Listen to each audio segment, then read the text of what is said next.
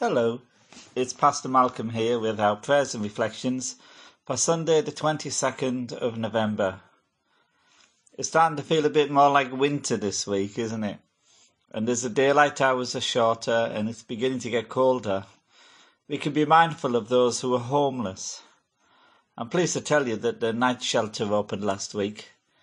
We can't do it as we usually do with the homeless people sleeping on the church hall floors but we've managed to get 14 hotel rooms to use, and our caseworker Tundi is working with our guests daily to help them find more permanent accommodation. Thinking about the homeless reminded me of the words of a well known hymn, and I'm not going to sing it for you, but I am going to read the words of the hymn. It says this O God, our help in ages past, our hope for years to come our shelter from the stormy blast, and our eternal home. Beneath the shadow of thy throne, still may we dwell secure. Sufficient is thine arm alone, and our defence is sure. Before the hills in order stood, of earth received her frame. From everlasting thou art God, to endless years the same. A thousand ages in thy sight Are like an evening gone, Short as the watch that ends the night Before the rising sun. O God, our help in ages past, Our hope for years to come, Be thou our guard while troubles last, And our eternal home. So let us pray. Almighty God, we thank you for this time that we can just draw aside and draw close to you. We thank you that your word says that as we draw near to you, you draw near to us. And we thank you that wherever we are, we know that we're not alone because you are with us. Father God, we just thank you that you care for us, you watch over us. Father God, thank you that you pour your Holy Spirit into our lives, that we might know that we are sons and daughters of the living God. We thank you for Jesus. We thank you for Jesus who came, who lived, who died, who gave his life for us. But the grave couldn't hold him, and up from the grave he arose. Thank you that he rose back uh, from the dead to life again and gives us hope and assurance that death is not the end for us, but indeed in Christ we shall rise and to eternal life. Father God, we thank you that Jesus is coming again in glory and we rejoice in that and anticipate that. Father, we thank you that this world is not our home. We just are passing through. And Father God, we pray that you would sustain us, strengthen us, and uh, by your Holy Spirit, continue to give us energy and strength for each new day to live for you, to serve you, to love you. Father, we do lift to you the homeless in our borough. We pray for those who are, will be out on the streets tonight and pray they may soon find a way of finding accommodation. We pray for the night shelter and thank you for its provision and the opportunity for people to find rest there and find help to find long-term accommodation. We pray for Tundi and the other staff workers, Anthony and Chris, and all the volunteers. Father, we pray that your hand would be upon them and uh, Father God, your favour would be upon that project, that many who pass through would find better accommodation. But more than that, Lord, we pray they may come to know you, the living God, through Christ. We pray these things in Jesus' precious name. Amen. The reading uh, today is from Isaiah chapter 9 and from verse 2, just one verse, and then I'm going to read from the Gospel of John. In Isaiah chapter 9, verse 2, we read this The people walking in darkness have seen a great light. On those living in the land of deep darkness, a light has dawned. And then in John's Gospel, chapter 1, verse 1 to 5, in the beginning was the Word, and the Word was with God, and the Word was God. He was with God in the beginning. Through him all things were made. Without him nothing was made that has been made. In him was life, and that life was the light of all mankind. The light shines in the darkness, and the darkness has not overcome it. We thank God for his word. What is hope? Let me give you a definition of my own. Hope is something you desire for the future with a realistic prospect of it coming to pass. Let me repeat that for you. Hope is something you desire for the future with a realistic prospect of it coming to pass.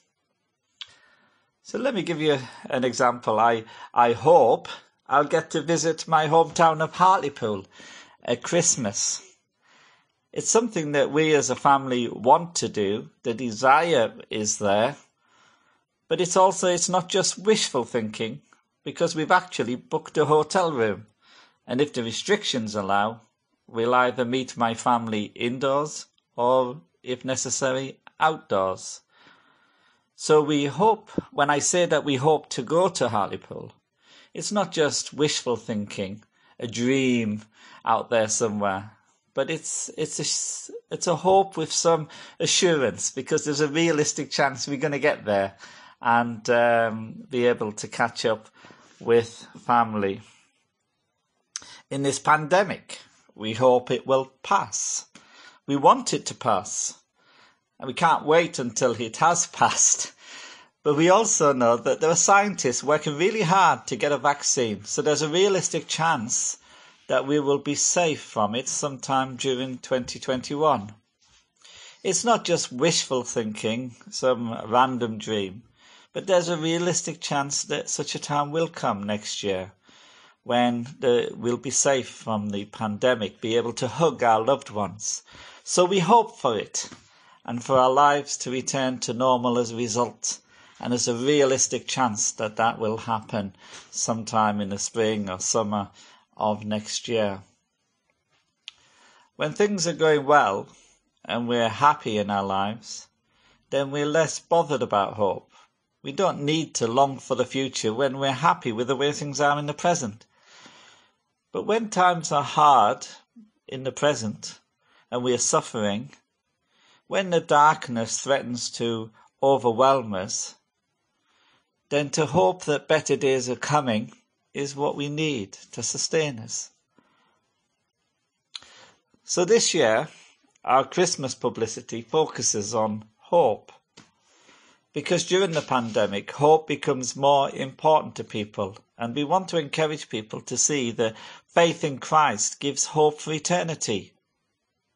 The psalmist in Psalm 45, verse 2 says, Hope in God. Because if you hope in God, if you believe that your future is in God's hands, then no famine or virus, no unemployment or sickness or relationship breakdown can ever take away the assurance that the best is still yet to come.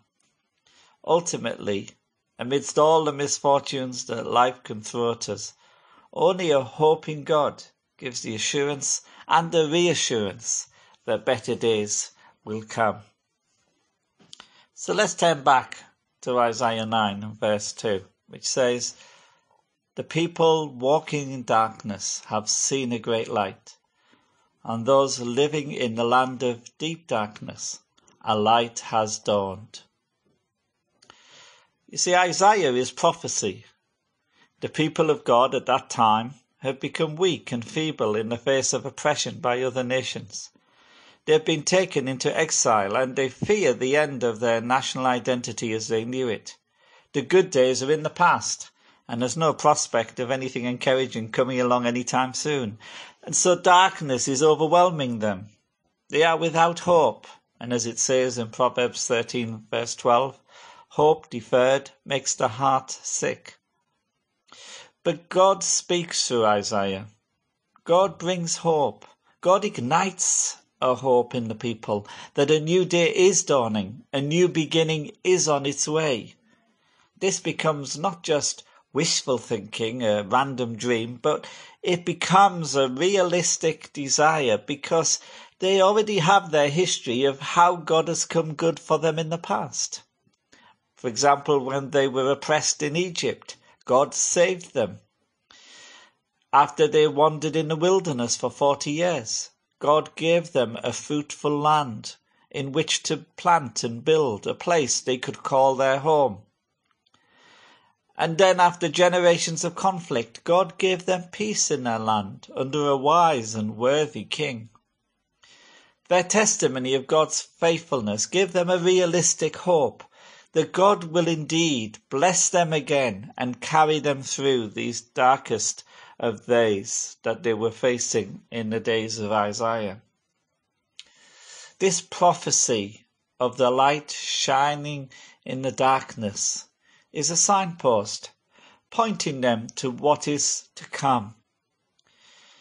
It was hundreds of years later when John, one of the disciples of Jesus, noticed that all those years before, Isaiah was talking about Jesus. Isaiah writes, Of the greatness of his government and peace there will be no end. And John knows that Isaiah was writing about a king that will come and establish a different kind of kingdom. So he writes in John chapter 1 verse 5, The light shines in the darkness and the darkness has not overcome it. And in verse 9 goes on to say, The true light that was giving light to everyone was coming into the world. John sees Jesus as the fulfillment of this prophecy. God has kept his promise. The people walking in darkness have seen the great light, and his name is Jesus. Amen. Hallelujah. So, what are the practical steps for us to build hope in the darkness in our own lives, because we all from time to time go through difficult days. Well, first of all, the first thing we could learn from this is that we can have hope because of the faithfulness of God. We can have hope because of the faithfulness of God in the past. When we read the scriptures and we see the faithfulness of God towards his people over the years, then we are encouraged to trust in Him too. When we look at those around us, and even in our own lives, and we can see how God has provided for us in the past, then we are encouraged to trust Him for the future. We can have hope for the future because we have the testimony and experience of the faithfulness of God in the past. Secondly, we can have hope because we've learned to be patient. We can have hope because we have learned to be patient. Psalm 46 says, Be still and know that I am God. This is a call to sit still and be patient, even in the midst of the storm. An encouragement to hold on through the storm and the trials, because though the end isn't coming as quickly as we would like, God will see us through. When Isaiah prophesied, it was hundreds of years after that before it became to pass. If we haven't learned patience, we will struggle with hope. Hope requires patience. But hope also breeds patience.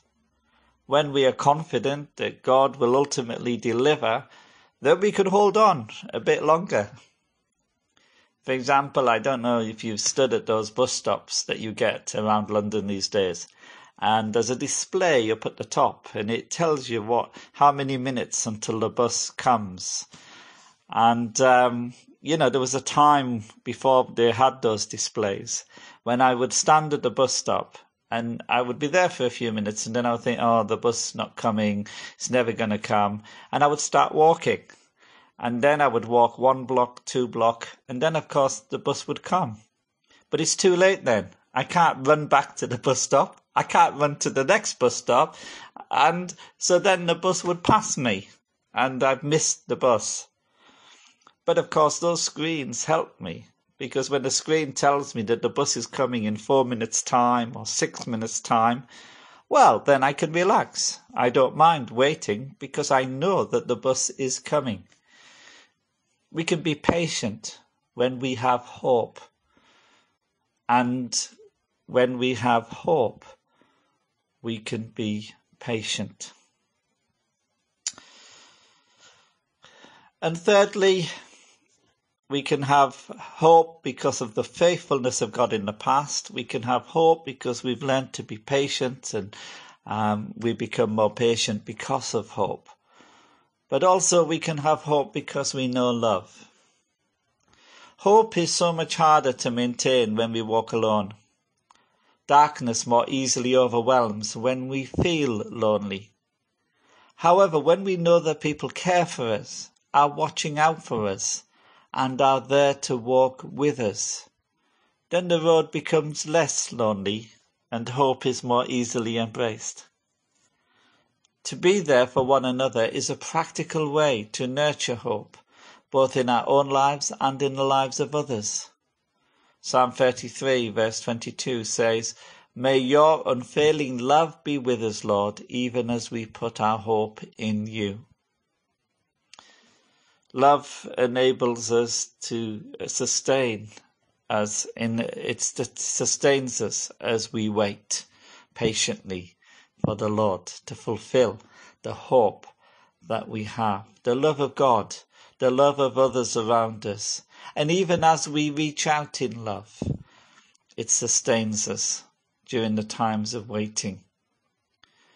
So love, patience, and the faithfulness of God are the steps that lead us to hope in God and put our trust in God alone. So this Christmas, we've taken up the theme of hope. We know people are going through testing times in all kinds of ways. We want to say to people walking in darkness, there is light. We want to say to people who are feeling hopeless, there is hope. We want to say to people, though there are problems all around, better days are coming.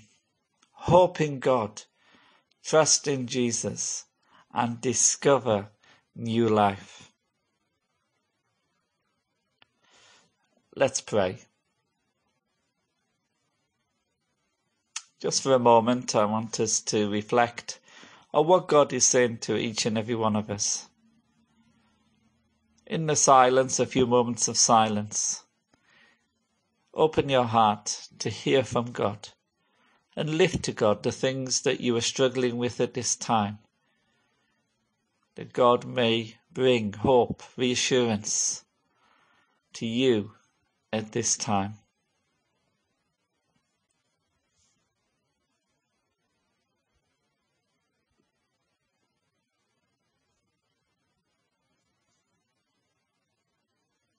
And let us pray.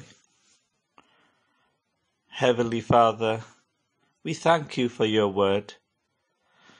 We pray that through the many words of the speaker, it would be your word which would remain as a seed in our hearts to bear fruit in the days to come.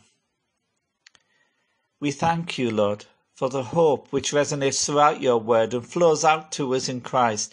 Help us to lift our eyes and put our hope and trust in Jesus, our Lord, our Redeemer, and our friend. Heavenly Father, we pray for those who are overwhelmed with the darkness at this time. We pray for those who are bereaved, for those in debt, for those suffering mental illness and for those who are suffering physical illness.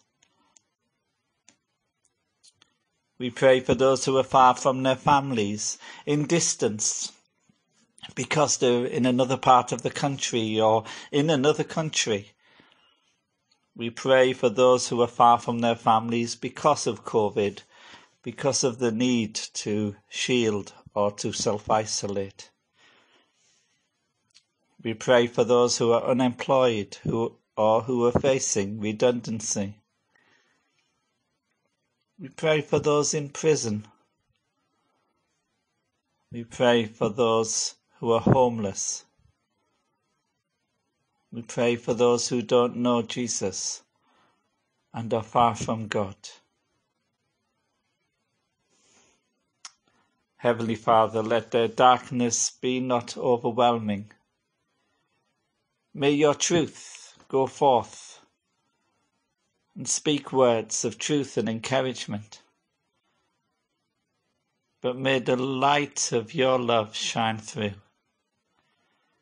May they know they are loved by the true and living God and put their hope and trust in Him.